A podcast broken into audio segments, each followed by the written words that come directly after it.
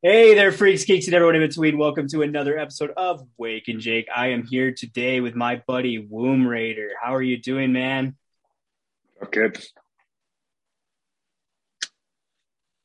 What was that? Said, what's up, kids? I'm doing well though. How are you? Oh, I'm doing good. Um, what, what you up to today, man? Any any mushies? Uh, I actually, yeah, I worked about eight hours and then uh, went for a hike and then I actually scrambled a little bit, getting out of the shower, ate some my normal dose, and I haven't eaten dinner, so I'm on the East Coast, so it's kind of late, so it hit me kind of quick. So. No, yeah, it's always fun. I, I dropped a little bit before, before hopping on the camera, so yeah, no, I'm I'm waiting for that ride to start seeping in. So, what what, was, what would you consider a normal dose for you? Uh, about two grams but it's you got to be careful too. Well, so we're both talking uh, in school here. We're uh,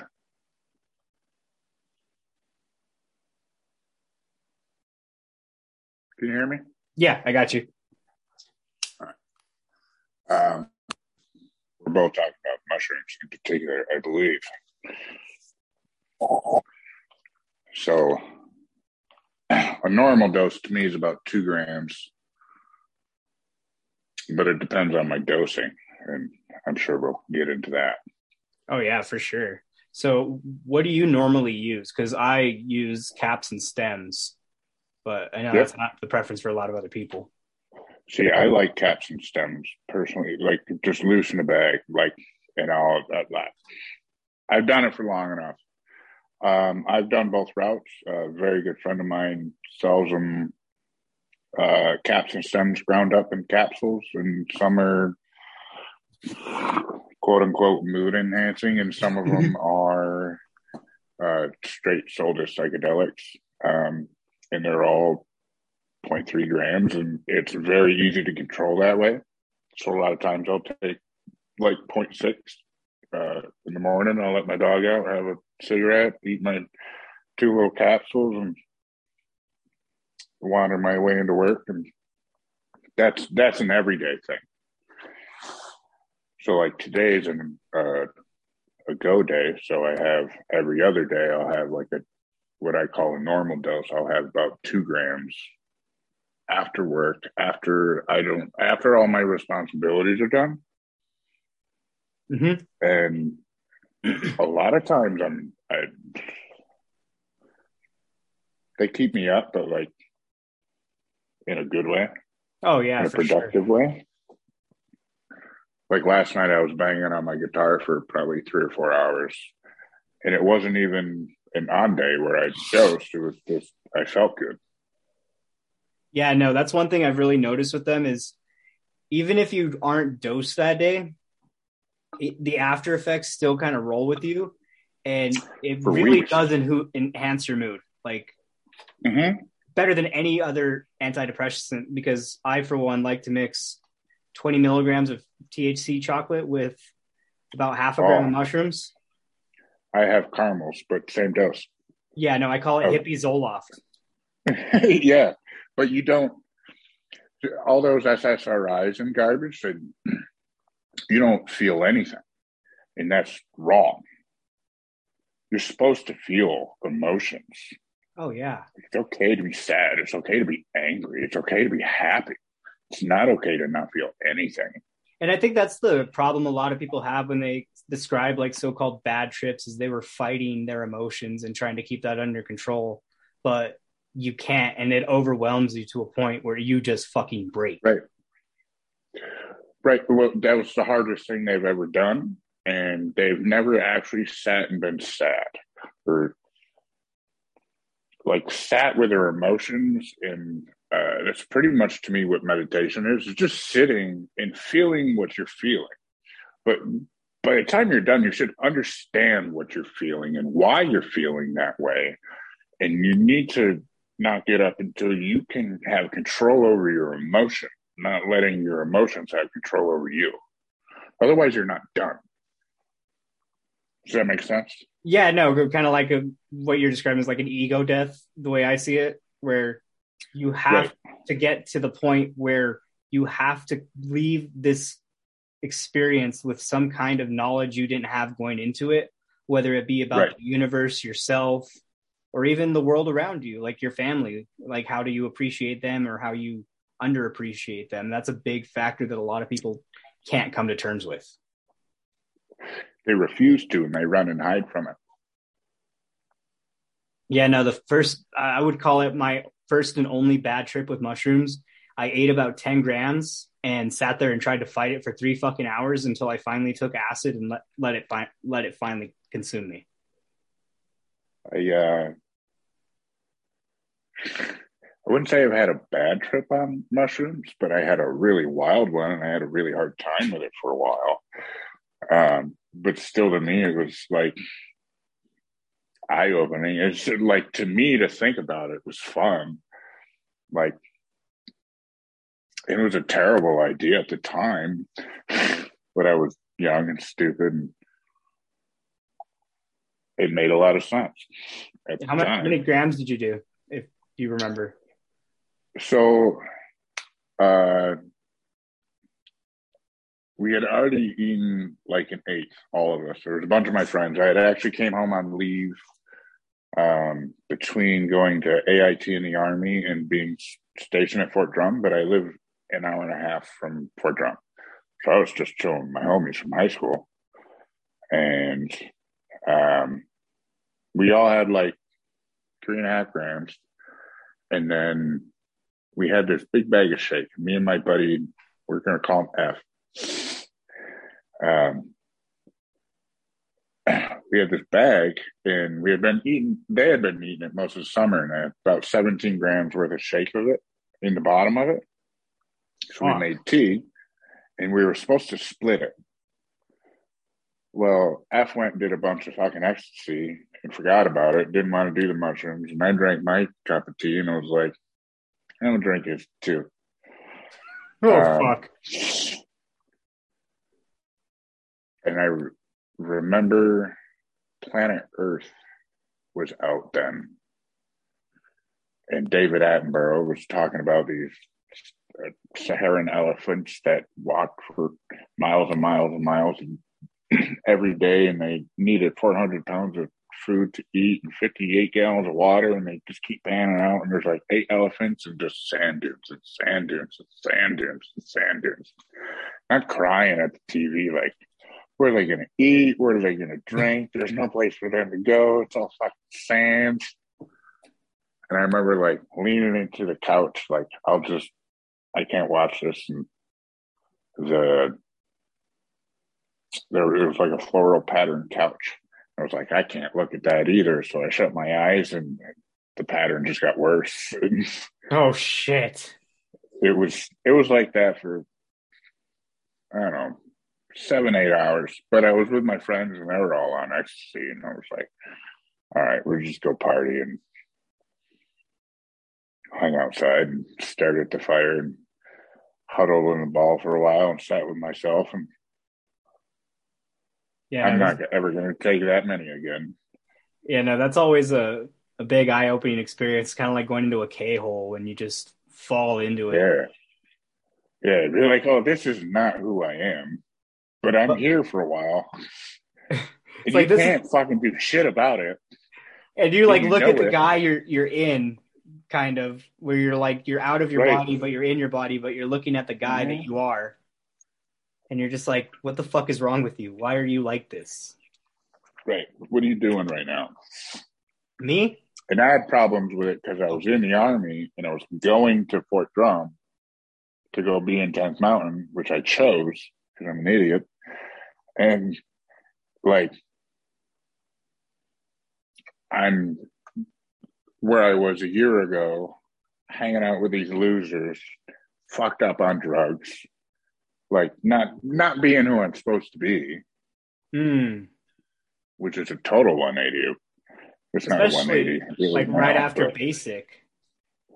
Yeah, it was basic AIT. Like I had spent like three months, no more than that, four months, five months May to, no, it was like fucking May to August I think might have been April. I don't. Oh, so you were know. like It was a long 18 years ago. old. I was 19. Okay. I went to college for a semester and then I worked for another year. And then I was like, fuck this. I'm I can't.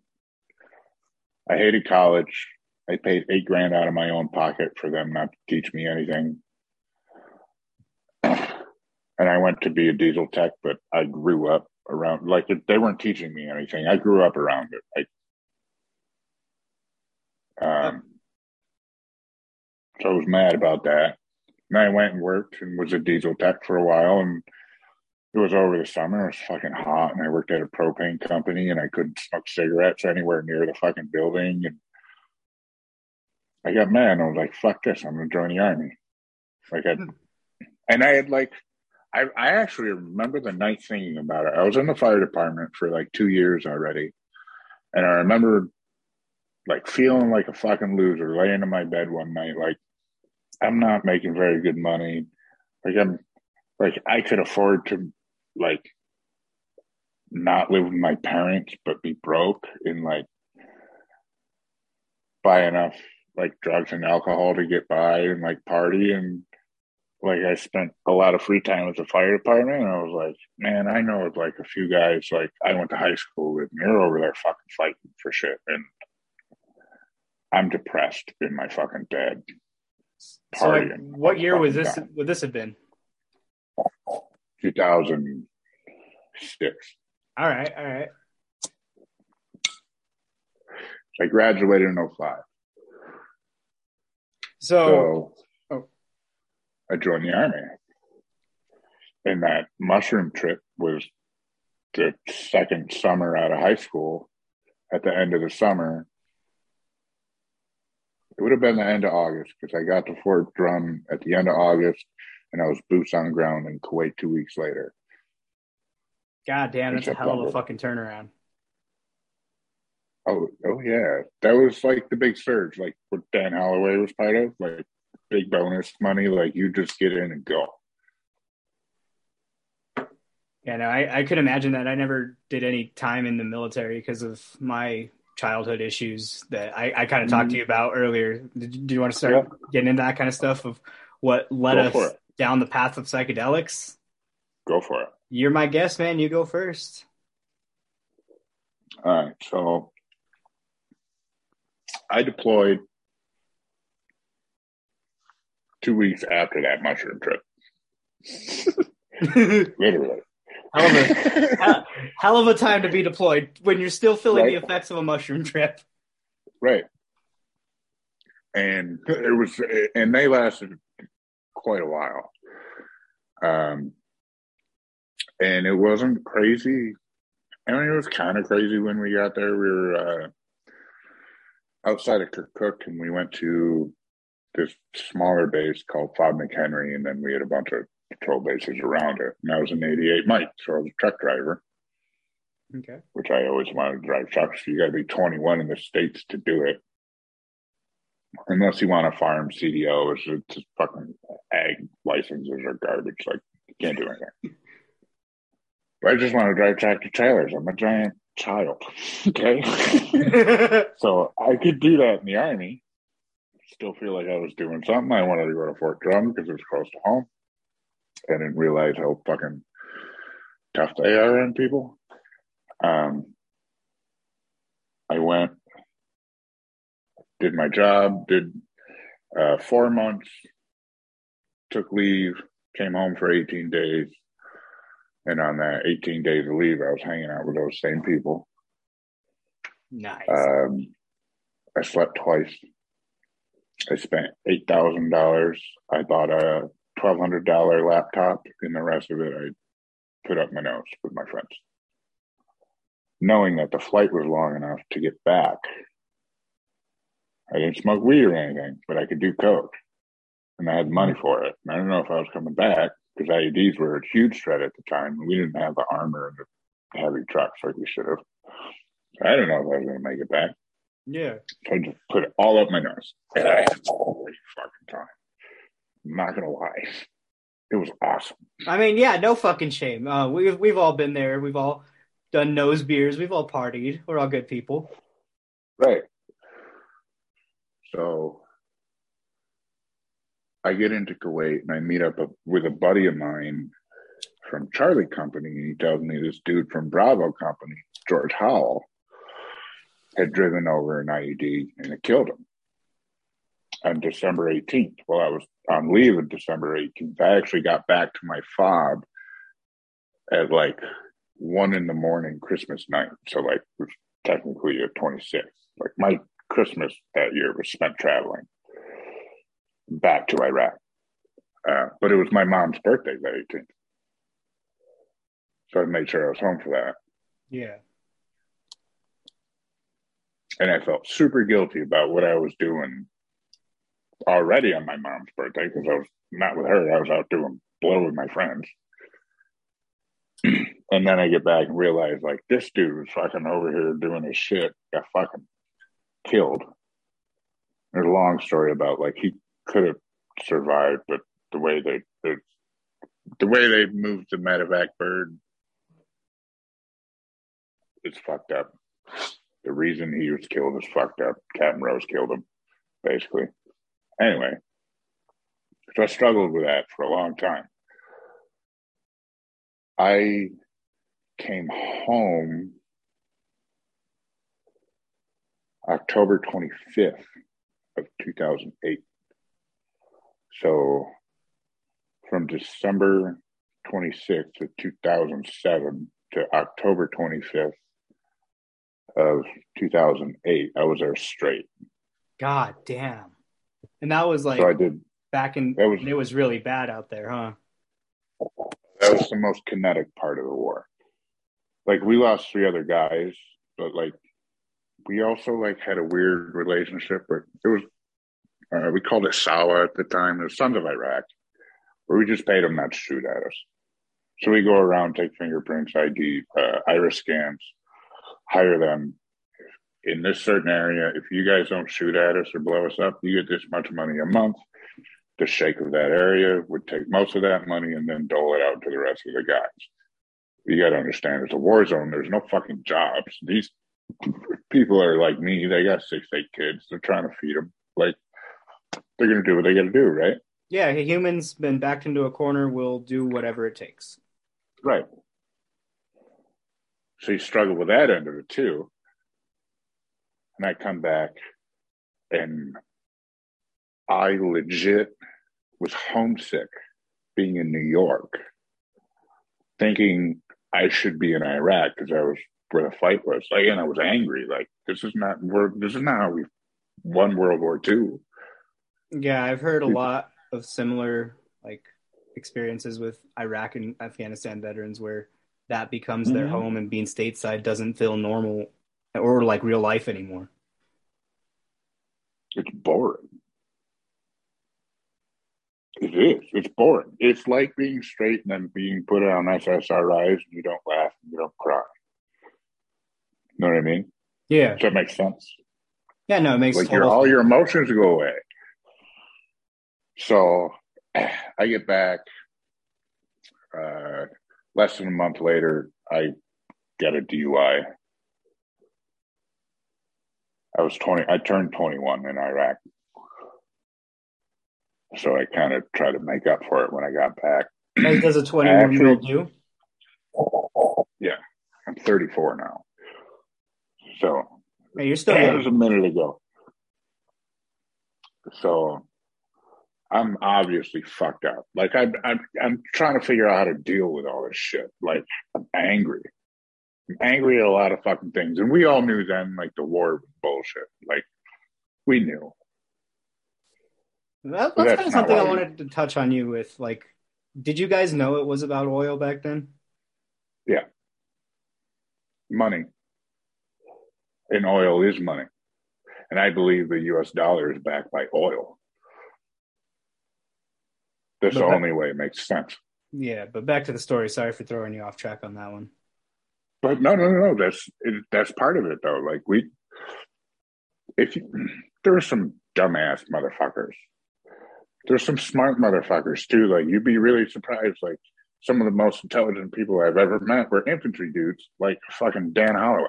Oh yeah, no, I've gotten to meet that gentleman in person, and he is probably the closest thing, if not the only genius I have ever met. Mm-hmm. And it's fucking not what you would think as an outsider, even as an insider. If you don't know some grunts, because in their cult grunts, some of them are fucking stupid, and you need those guys too. Yeah, no, for But every anyway. Dan Holloway, you need a Jarred Taylor. So in one Ross Patterson sprinkled over every 10,000 people.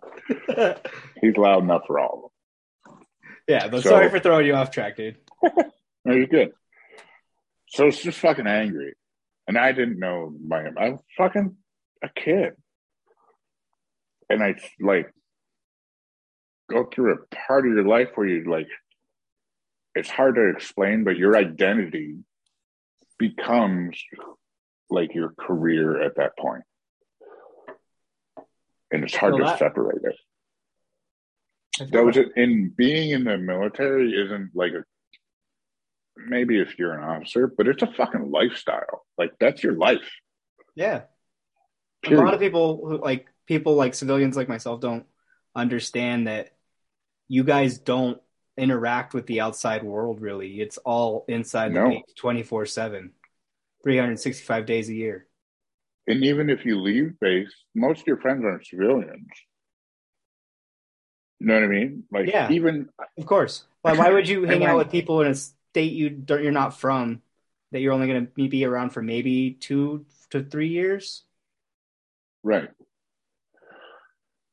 Uh, don't let me forget. Uh, I'll tell you about Sheppy, and I seen him last weekend All with right. the I'll- preacher's daughter.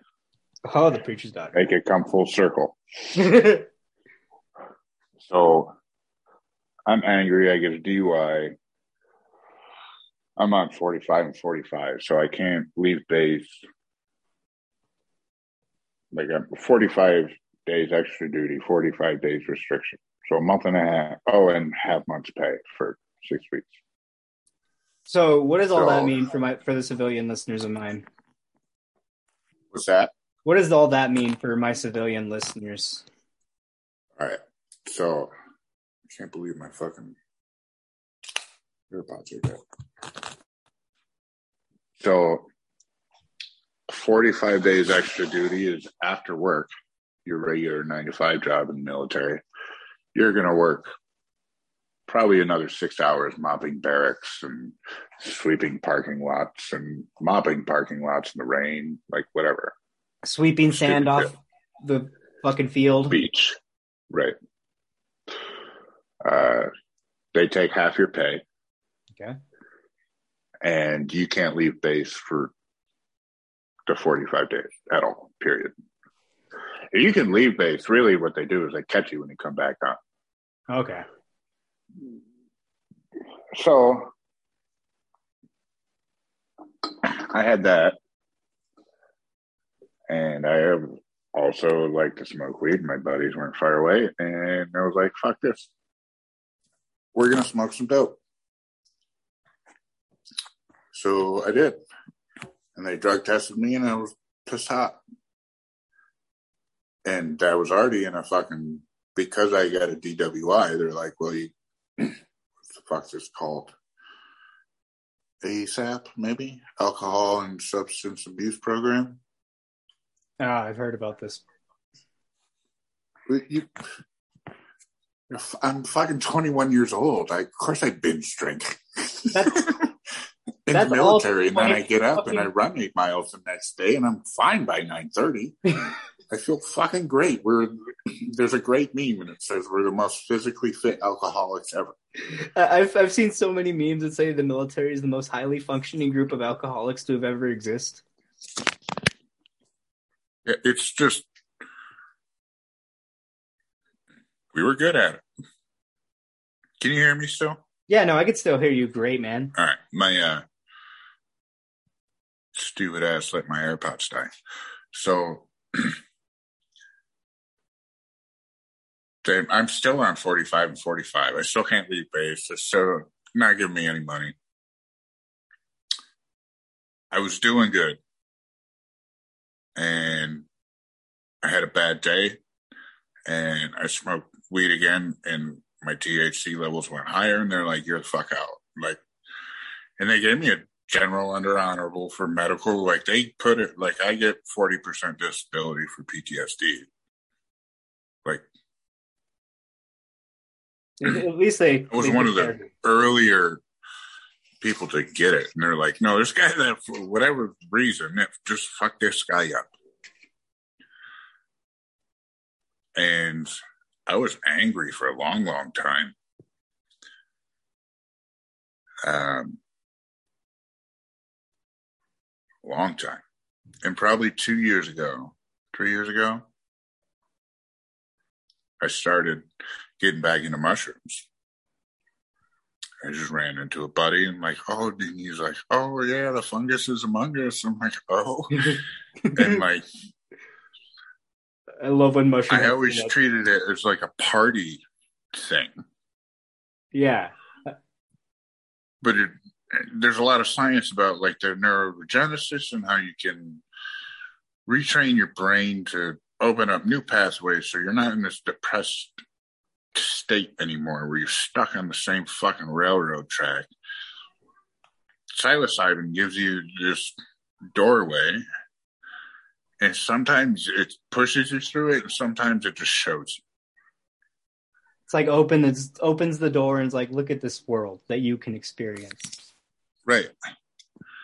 Right. There's more to life. Like, and sometimes it's just like the if a microdose. Like, I'll just walk outside and be like, "Man, the fucking leaves on that tree are pretty." and most of the day, I'm fucking like Dan Holloway. Like, I come off that way, but it's just how we relate to each other. You know, it's that lifestyle. But in my head, I'm like, fuck, the leaves on that tree are so fucking green and the sun's shining through them so pretty. Like, and you appreciate little things, whereas before you'd be like, man, I gotta pay the fucking phone bill and I gotta work this many hours to do this. And like, my life fucking sucks. And like, whatever fucking railroad track you're fucking stuck on, really helpful just open the door. Now, if you have some intent to beat depression while using psilocybin, and you set some intent before you even start, you make sure the setting's good. You know it's gonna fucking suck to go sit in those fucking feelings, but you need to go fucking deal with them so they don't bother you every fucking day. Mm-hmm. That's where I think psychedelics really play a big role. That and uh, psilocybin and MDMA in particular. MDMA uh, mostly for talking with somebody else, and psilocybin just to like. I would recommend you do a pretty good dose. Like, be prepared, but do a pretty good dose of psilocybin, and just go fucking sit down with a notebook and then just wait a couple months and then go fucking find your best friend, somebody who's like a real soft place to land. So it could be a fucking stranger if you have nobody, but somebody you can talk to that's not going to judge you. Take about 0.2 grams of Molly and bring your notebook with you and just start talking. That's fucking therapy. Because all that poison that's in your mind just needs to get let out. And if you can do that, you can go live your life again. Yeah, no, I completely agree with that because um into into my story about this. Um did you have any more on yours? No. Yeah, I no. don't. All right, so I'll, I'll I'll go into mine. So um I had a pretty I tumultuous might cut out. You're on my speaker upstairs, so I gotta go grab you because I can't hear you. No, you're good, man. But um, yeah, no, I had a pretty tumultuous childhood. Um, a lot of trauma that I didn't understand was trauma at the time. Didn't even understand it till I started going to therapy as an adult. That it was that it was such a significant part of my life that I had no idea was even there.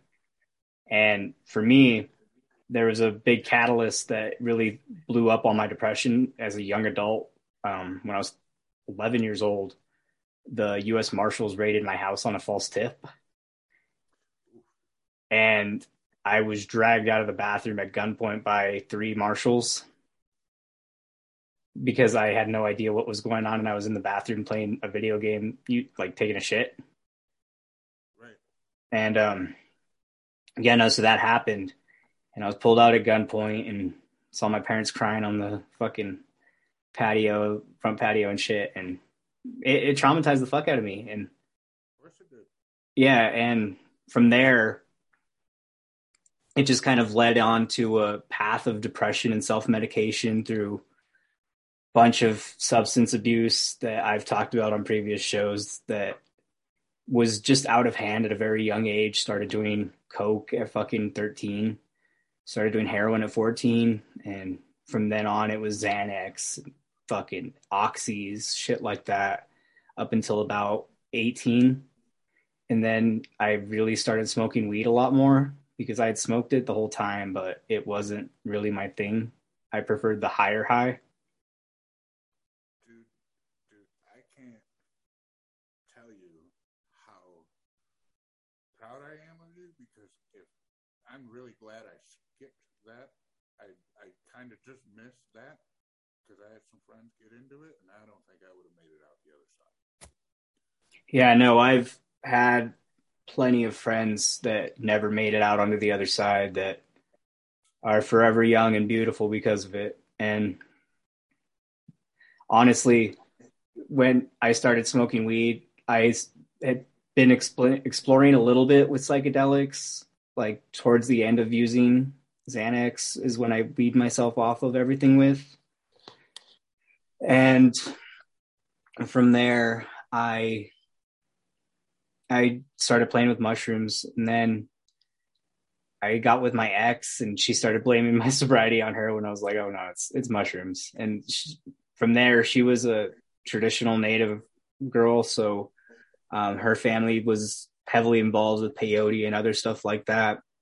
And I got the opportunity to go into a traditional ceremony. And hey, man, I can't hear you. You sound all far away. Said that's awesome. Okay. that better? Yeah, no, yeah, that's that's perfect. And the one story for me that I really love to share is I went out to go take a piss, and as I was walking back into the teepee, I just stared up at the sky, and I felt like I was sucked in by whatever was up there, and like shown everything that was going to happen in my life, and a path that I needed to be on to get all to all that. And from there that's when i was like i need i need to see more. And that's when i started getting into like dmt and ketamine and other stuff like that which is fucking awesome.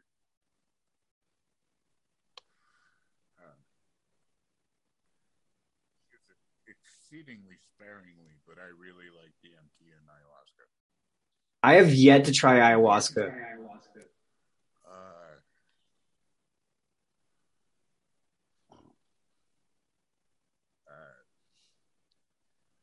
take your time. You're young yet. it is a badass echo on yours Yeah, it's probably just. Is that better? yeah no it's all good dude yeah no so how how's aya because i've heard mama aya is something that you should like is not to be fucked with Mother up here. So where I live is twenty minutes from the Carrier Dome, but we also have. I- I'm sure you're aware. Like my other girlfriend, like we have a cabin in Ithaca, which is where Carl Sagan like taught it. Like it's Cornell. Like it's an exceedingly brilliant town. Uh, so there happens to be a lot of like festivals and gatherings where they bring the mother and these Peruvian. The one I went to was three generations of Peruvian women that did it. And So you were in some good hands. oh yeah. and it was on a very good friend of mine's property. She's got a, a hemp farm she's had in New York for like over a decade. Um, you, and not everyone has this experience, but they, there's a lot of purging that happens I, I've heard that you shit everywhere. all of the ways. So, short of that, it's like, kind of like just uh, if you ever gone to therapy, you just talk to somebody about something, or you like write a poem about how you're feeling. Like, I'm, I'm a musician, so I like I like to write songs, play guitar, and just let that out, and now it's not yours anymore to deal with. That's how I view it, the purging part. Hmm. So you're not being poisoned by this bullshit that you shouldn't have to hang on to. And mushrooms, like on the daily, like I have a notebook right there that's full of poems and songs I wrote. And now that I don't, if I have a bad feeling, I'll go write it down. I'll share it. It's not mine anymore. It's one of the ways I deal with my bullshit. Yeah, no, I, I completely agree with that because for me, I do psychedelics and I try to look at all my problems as someone else's problems and advise how I would help them deal with them and take that and use that knowledge to get past what I'm feeling. uh, they say uh, the advice you give is what you would tell your younger self. And I think that makes complete sense because you'll see somebody and be like, "Bro, don't make this mistake," because I did. No. Oh, I do that all the time. I'm also the dude that's like, but I'll do it better. I, I learned the hard way. Just by Yeah, no, so um what's your experiences with DMT? Because for me, I just put it on a bowl or had a cart one time that I decided to kill all in one night, and that was an adventure. Oh, you killed a whole cart? Yeah, it was not a very good experience because it tasted like a horse's asshole. Tastes like if you lit a peep on fire in the microwave. For those that listening, it, it is just an extremely uncomfortable flavor on your palate. And It's weird. yeah, It's not normal. oh, most definitely not. And then you start hearing the whoa, whoa, whoa, whoa, whoa, whoa, whoa, whoa. Like? I would assume you have. Have you ever like like smoked any type of opiate and like that first time you exhale, it's like,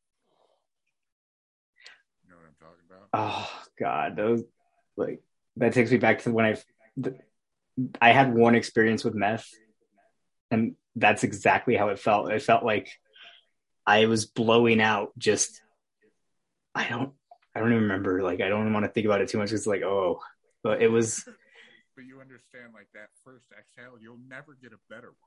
no, never. Especially even like with weed. chasing the dragon, like that. That- Yeah, no, it's magical. right. That's how you can't fucking even describe it. I can't. Because Uh, honestly, with DMT, I feel like I'm blowing out computer coding. you're not Midas Gold, you're pewter. oh fuck. Yeah, no. So tell us a little bit more about Womb Rater. Now that we talked about psychedelics, I, I, want, I want to know about the man, the myth, the legend. Talked about the preacher's daughter and the other one. I, f- I forget her I'll tell you nickname. The preacher's daughter. Roll it back around to Chevy. So I'm, I'm Womb Rater because I ended up bunch of so me and my main girl live an hour and a half apart. We spend at least three days a week together. We have six kids together. She's 43. My favorite stepdaughter of hers recently out of the Marines. She has set of twins too, so I'm a step granddad. Um, we have seven year old twins. I have a 12 year old boy, and she had three daughters that I've raised since they were 12, 13, 14.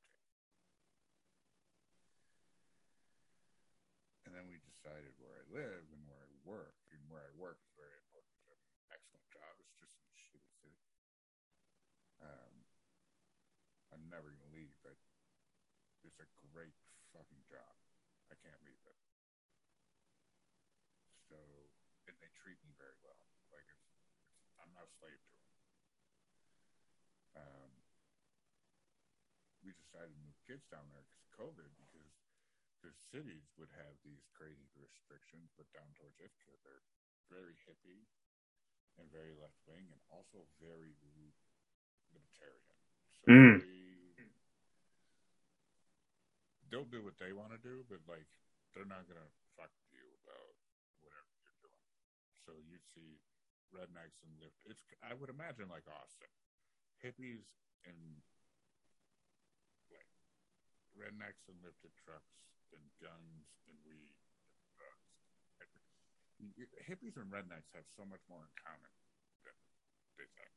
Yeah, no, I I was joking this weekend that I'm like a on the border between hippie and redneck, like right dead center, just like my political views. Right, like I probably look like a redneck, but I, I don't I don't know if you can see me. No, you don't have any video. Yeah. Um, probably start video. oh shit, there he is, Womb Rater, everyone. I have fucking long hair, bro. Oh, I got a man bun. Oh, me too. So, I- oh, I sent you a video of the preacher's daughter. Yeah. Her hair's like this. oh yeah, dude, I still hear that nasty oh, echo too. Yeah, it's true. so, anyway, she's been depressed. Getting off SSRIs. Last weekend, uh, she didn't have her kids, and I didn't have my kids up here. Um, that particular day, I worked in the morning, so I was like, bring them up Sunday morning, and then I'll, we'll all go back down. It's complicated being so. Preacher's daughter. I say her name? Uh, But uh, preacher's daughter was all depressed and uh, been having a hard time coming of. It's kind of flat. She didn't have her kids. I'm working in the morning. I worked till noon. I was like, "Come over." And was like, "How much time?" hey man, I can't hear you. All right. Can you hear? Yeah. So she wasn't busy. And I was like, we're going to go adventure. And this is how I like to take people who are having a hard time and like just get them completely out of their environment. She lives in the ghetto. Believe it or not. Um, took her to this country greasy spoon diner. We had brunch. We went up to uh, this place called Pulaski. It's like world class salmon fishing. We went to this place called Vancouver Falls, like a hundred foot waterfall. Sat there, smoked a couple bowls, had a beer, like hung out. Went and took her further up the river. Hung out, had a beer at a bar. Took her to where I used to live in Sackets Harbor outside of Sat in this place um, Creek. Went saw uh, where 1812 battlefield, like the old Madison barracks, like places she had never been. Called a buddy of mine, Sheppy, who I had served with overseas. And I was like, I knew he was still a bartender up there. And I haven't seen him in like three years. But one of my best friends, he's like, hey, what are you doing? He's like, I'm drinking at Willie's. I'm like, where's Willie? Willie's? He goes, Dexter. I said, well, I'm in Sackett. That's 10 minutes away. He's fucking come out. So we went and met him, and we had these mushrooms, me and the preacher's daughter, and I freaked her out. I told her we were deployed together, and we were really good friends. And uh, we were hanging out, and I neglected to tell her that he grew up in London. So she thought he was faking an accent. God damn it. but he like Sheppy straight grew up in London. He's British as shit. He's a limey old fuck, right? but we served together in the U.S. Army, both in 10th Mountain Division, and we've been fucking best friends ever since. We went out, we played fucking darts, we went bowling, we went to his house, played fucking Yahtzee. Like Sheppy's a straight gambler, like. And I, I used, we used to play Hold'em together in spades. Oh my god, we used to. This is gonna sound really racist because it kind of is, but it's not. It's just the truth. Me and Sheppy would play spades against all the black guys, and we couldn't. We were so good, and all our black friends prided prided themselves on beating white people at spades. yeah. And I'm like, no, you get me and this British dude. We're gonna fuck you up. And then we, uh, I ended up driving. It takes about an hour and twenty minutes to get to my house from Fort Drum. Drove back home, and before she left the next afternoon, she's like, "Just you getting me out and about has done so much for me, just to." not be depressed. Like, and if you don't have someone to do that, you still need to get up and get the fuck outside. Like, go do something. Like, and I've been alone a lot. Like, I haven't really lived alone since I was ever. I'm 34, and I feel so fucking free being alone. Being like, she wanted to come over tonight. We're like, no, I'm, I'm gonna do a podcast it was really nice to be able to do that. Oh yeah, I bet. Like right now I'm single, but I'm talking. I'm talking, so hopefully this can go somewhere. But um who knows with me though? God. They listen to the podcast once and they're like, fuck this guy. What is his problem? I, am on the other end of it and it's exhausting. It's worth it. I got all the love to give Gotta love yourself.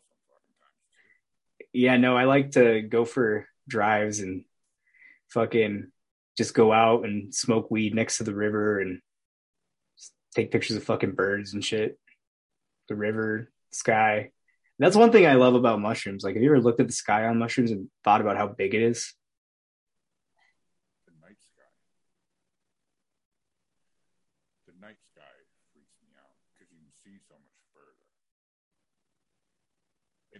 Me out too. I actually kind of live by the airport in Syracuse. I'll be looking at the night sky and just see a plane, and I'm like, "Hi, why does that thing fly?" oh, I think about that shit constantly. Especially when I went, like when I was going to Austin, I was like, "This, this shouldn't be possible, but it is." And you watch the wings it's like, whoop, whoop, whoop, how do they get away with this? this is a death trap. Yeah, but a genius one. It works great. Yeah, no, everyone loves it. Everyone fucking. I used to work at an airport and like I used to love to just go in in the morning and like because I used to have to start at like three o'clock in the morning. I just watch all the fucking people just get on their planes like little ants all day. People watching is the best.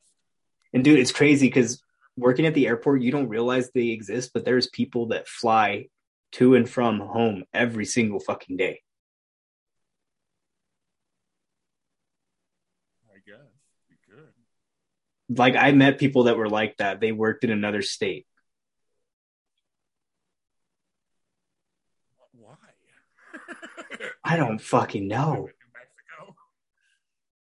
Uh, it's, it's not that bad for jobs, but it's normally like lawyers and shit and like politicians, like my uncle, who he, RIP to him, he's a fucking politician that was always flying back and forth.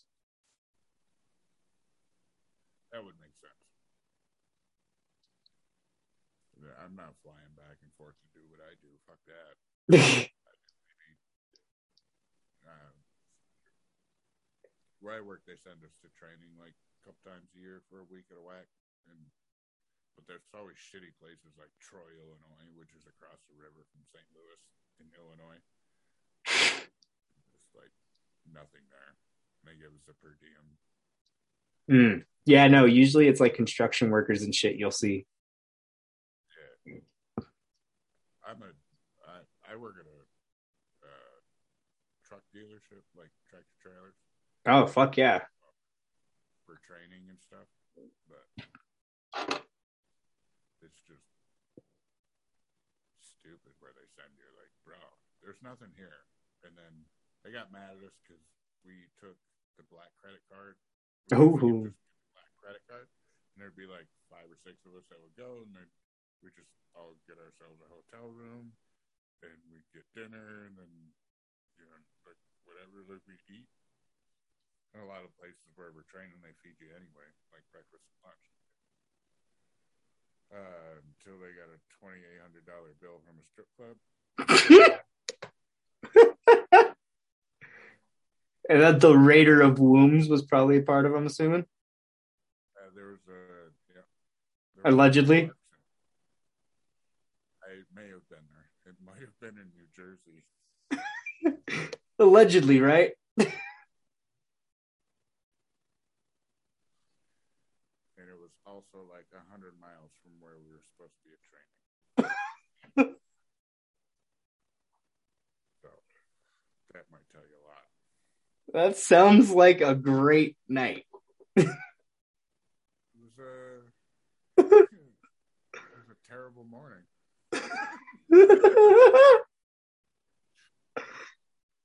oh fuck yeah, man. Well, if, if you're about ready to hop off, we've been going for about an hour. Yeah, man. Hell yeah. We have a good night, man. It was awesome to have you on. Um, stay lit, guys. Love you.